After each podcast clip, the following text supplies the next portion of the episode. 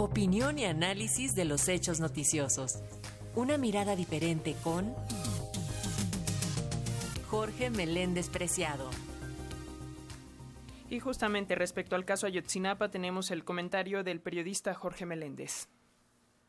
Tiene razón el maestro Lorenzo Moirider. López Obrador ha tratado de hacer un cambio de régimen, pero los enemigos internos son demasiados y es casi imposible en seis años o más barrer toda la basura enquistada en la burocracia. También, y acepto que me equivoqué de un artículo,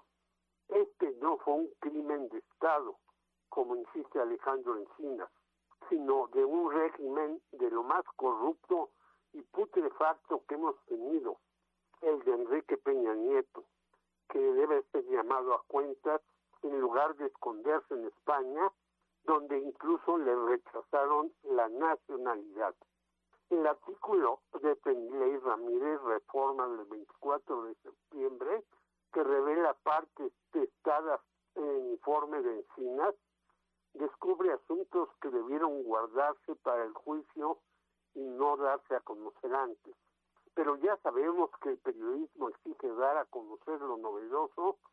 y preservar el secreto de la fuente, aunque en muchas ocasiones un informante poco confiable puede dar al traste con una investigación de fondo. A esto se ha sumado que el juez Samuel Ventura, quien ha liberado a decenas de personas, recientemente ya no procesada por haber declarado bajo tortura a 24 individuos incluyendo 18 militares, algo realmente no casual, dado los tiempos que vivimos. Ello cuando están indiciados por el caso de Iguala, Ayotzinapa, el general José Rodríguez Pérez y el capitán José Martínez Crespo, los cuales han sido defendidos en los medios desde el primer momento, señalando que la indagación amplísima de Alejandro, realizada a 115 testigos y donde se investigaron 80 millones de llamadas, únicamente tomó en cuenta los testimonios del llamado cabo Chile, Edgardo López Astudillo. Esto ha traído una gran indignación de los padres, abogados, Vidulfo Rosales en primer lugar, de los estudiantes y de muchos ciudadanos que estamos porque se aclare a fondo el asunto, se descubra dónde están los cuerpos de los estudiantes y se enjuicie a los militares. Este grupo verde que ha logrado gran importancia en el país tiene muchos callos que les pisen.